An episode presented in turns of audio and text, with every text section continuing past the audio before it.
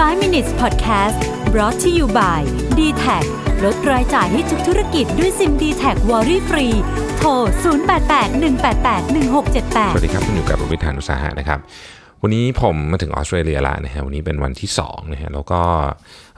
มีเรื่องหนึ่งที่อยากจะมาแชร์ จริงๆ เป็นเรื่องที่ไม่ได้เตรียมอยู่ในสคริปต์ของการทำพอดแคสต์ครั้งนี้ด้วยซ้ำแต่ว่ารู้สึกว่าเป็นเรื่องที่น่าสนใจดีนะครับแล้วก็มีมุมมองที่ผมรู้สึกว่า น่าจะไปต่อยอดได้นะฮะคือวันนี้ผมพาลูกๆไปเล่นที่สวนสาธารณะเออต้องเล่าก่อนโอ้โหเมืองนี้คือแบบผมมาเพิร์ธนะฮะโอ้สวนสาธารณะนี่คือแบบเจ๋งมากสุดยอดนะฮะก็ก็เป็นที่ที่ผมชอบอยู่อยู่แล้วอะนะไอ้ไอ้ที่ที่มันวิ่งได้เนี่ยแล้วก็วันนี้ก็นั่งทำงานนั่งอะไรอย่างเงี้ยคือมันสวยอากาศดีนะครับ ใหญ่แบบที่สำคัญที่สุดคือการดูแลนี่คือเนียบกริบมากหญ้าเยอะนี่คือแบบสวยนะฮะทีนี้ก็พาพาเด็ก พาเด็กไปเล่นในสนามเด็กเล่นนะฮะ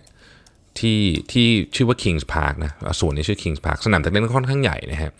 ก็เล่นไปนานเล่นเป็นชั่วโมงเลยเนี่ยนะฮะก็เขาก็ไปเล่นในโซนของเด็กที่โตหน่อยนะฮะมันมีของเล่นอย่างหนึ่งชื่อว่า Fire Fire Fireman's Pole นะ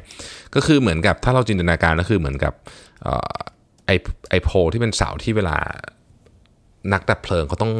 ลงมาจากข้างบนนึกออกไหมฮะแล้วก็ลงมาที่ข้างล่างที่มีรถอยู่อะไรเงี้ยซึ่งเวลาเกาะลงมาแล้วก็คือเราต้องเอามือเกาะข้างบนสองอันแล้วก็ขาหนีบไว้อะไรเงี้ยนะฮะรูปผมเนี่ยก็อยากเล่นมากนะคือดูวนๆอยู่เนี่ยเป็นครึ่งชั่วโมงก็ไม่กล้าเล่นทั้งทั้งคนโตคนเล็กเลยเนี่ยนะฮะ เพราะว่านอกจากจะมีแต่เด็กฝรั่งตัวโตๆกว่าแล้วเนี่ย มันก็ดูเป็นการเล่นที่น่ากลัวเหมือนกัน คือสำหรับสำหรับผู้ใหญ่เนี่ยมันก็อาจจะไม่น่ากลัวมากสำหรับเด็กที่ไม่เคยเล่นเลย เพราะมันต้องมีความเข้าใจในในวิธีการนิดนึงว่ามันจะเล่นยังไงเนี่ยนะฮะมันก็ดูน่ากลัวเหมือนกันต้องใช้ทั้งขาทั้งมืออะไรเงี้ยก็ยังนึกไม่ออกว่าท่ามันจะเป็นยังไงนะครับคนน้องเนี่ยอยากเล่นแต่ก็ไม่กล้าเล่นจนร้องไห้ไปเลยอะ่ะคือคืออยากเล่นแล้วไม่กล้าเล่นจนร้องไห้นะฮะก็ก็ดึผมก็ยืนดูอยู่นะฮะจนในที่สุดเนี่ย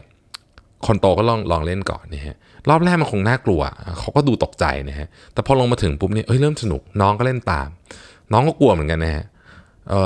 ลงมาก็แบบหน้าแบบตกใจมาก แต่ก็เฮ้ย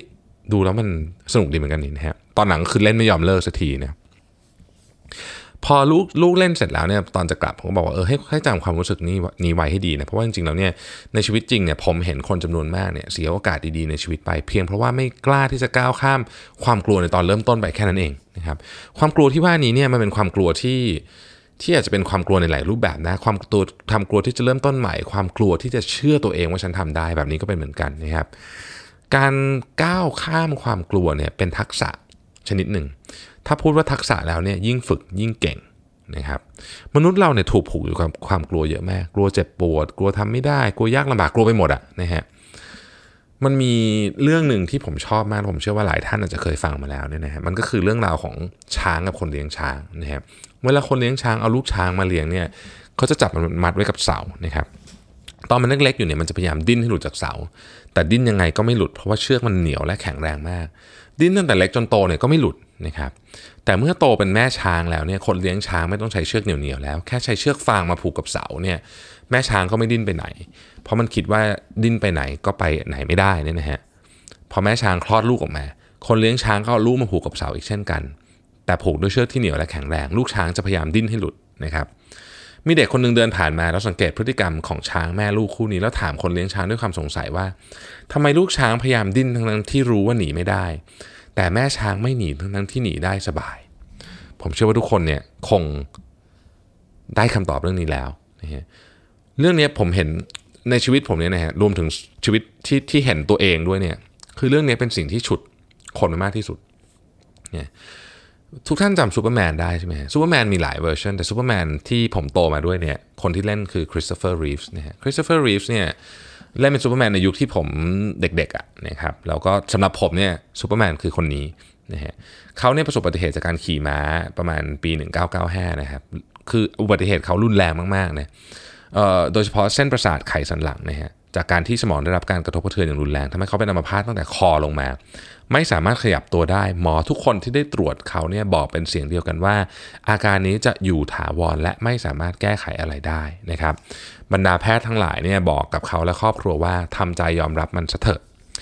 แต่นี่ไม่ใช่สิ่งที่คนอย่างคริสโตเฟอร์รีฟทำนะฮะเขาทำกายภาพบำบัดอย่างเข้มแข็งตามโปรแกรมที่ใช้ไฟฟ้าในการกระตุ้น จนมีแพทย์หลายคนออกมาเตือนว่า ไม่ควรทำแบบนี้เพราะมันคือการไม่ยอมรับความจริง และสิ่งเดียวที่เขาจะได้จากการทำนี้คือความผิดหวังนะครับ ความผิดหวังเนี่ยเป็นสิ่งหนึ่งที่คนไม่กล้าท้าทายมากที่สุดนะฮะคริสโตเฟอร์รีฟเนี่ยท้าทายสิ่งที่น่ากลัวที่สุดอันหนึ่งของมนุษย์ก็คือความผิดหวังนะครับ แล้วในที่สุดเนี่ย ผ่านไป 5 ปี เขาเริ่มขยับมือได้อีกครั้งหนึ่งนะฮะหลังจากนั้นตามมาด้วยการขยับแขนขาและลำตัวในที่สุดเขาอยากขยับร่างกายส่วนบนได้นะครับคริสโตเฟอร์รีฟได้ทำในสิ่งที่แวดวงแพทย์และวิทยาศาสตร์เกี่ยวกับระบบประสาทและฟื้นฟูต้องมาศึกษาถึงกระบวนการการรักษาเลยว่า อะไรทำให้เขาทำในสิ่งที่คนอื่นบอกว่าเป็นไปไม่ได้จนได้ เขาได้จุดประกายความหวังให้กับคนที่มีอาการแบบเขาอย่างมากมายนะครับเขามีชีวิตมาจนถึงปี 2004 และเสียชีวิตลง ผ่านมาอีก10ปีเนี่ยลูกชายของเขาก็ยังสารต่อเจตนารมณ์ฮะเขามีคล้ายๆกับเป็นสมาคมที่ช่วยเรื่องนี้ช่วยเหลือคนที่เป็นอัมพฤกษ์อัมพาตให้กลับมาขยับตัวได้นะครับหรือในบางกรณีเนี่ยกลับมาใช้ชีวิตอย่างปกติอีกครั้งหนึ่งได้ด้วยซ้ำนะฮะผมหนังสือเล่มหนึ่งที่ผมชอบคำนำมากที่สุดจนถึงทุกวันนี้เนี่ยคือคิดจะไปดวงจันทร์อย่าหยุดแค่ปากซอยเนะครับในคำนำนี้ผมเขียนไว้ว่า ดวงจันทร์เนี่ยอยู่ไกล 38,400 กิโลเมตรจากโลกนะครับแต่คุณรู้ไหมว่ากระสวยอากาศที่จะไปดวงจันทร์นั้นต้องใช้พลังงานเกินครึ่งหนึ่งในการผ่านระยะเพียงแค่ 3,000 กิโลเมตรแรกเองนะครับเพราะมันต้องสู้กับแรงโน้มถ่วงของโลก ชีวิตของเราก็เหมือนกันนะฮะเงิน 1 ล้านแรกเนี่ยจะหายากมาก จะใช้พลังงานเยอะมาก 10 ล้านต่อไปจะหาง่ายขึ้นเยอะ ใครเคยผ่านจุดนี้จะจะเชื่อจริงว่าเรื่องนี้เป็นอย่างนี้จริงๆนะครับมาราธอนแรกเนี่ยจะยากมาก เวลาก็จะเล็กเรื่องว่าเกือบตายเลยแหละกว่าจะได้มา ครั้งต่อไปจะง่าย และเวลาก็จะดีขึ้นด้วยนะฮะความผิดหวังเจ็บปวดไม่ว่าจากอะไรก็ตามครั้งแรกเนี่ยมันจะเจ็บปวดมากๆนะครับ ถ้าผ่านมันไปได้จะรู้ว่าจริงๆแล้วเนี่ยมันไม่มีอะไรเลย ชีวิตของเราเต็มไปด้วยความหวังความฝันและอนาคต เราแค่ต้องกล้าที่จะก้าวผ่านความกลัวของเราไปให้ได้เท่านั้นเอง ขอบคุณที่ติดตาม 5 minutes นะครับ สวัสดีครับ 5 minutes podcast presented by d t a c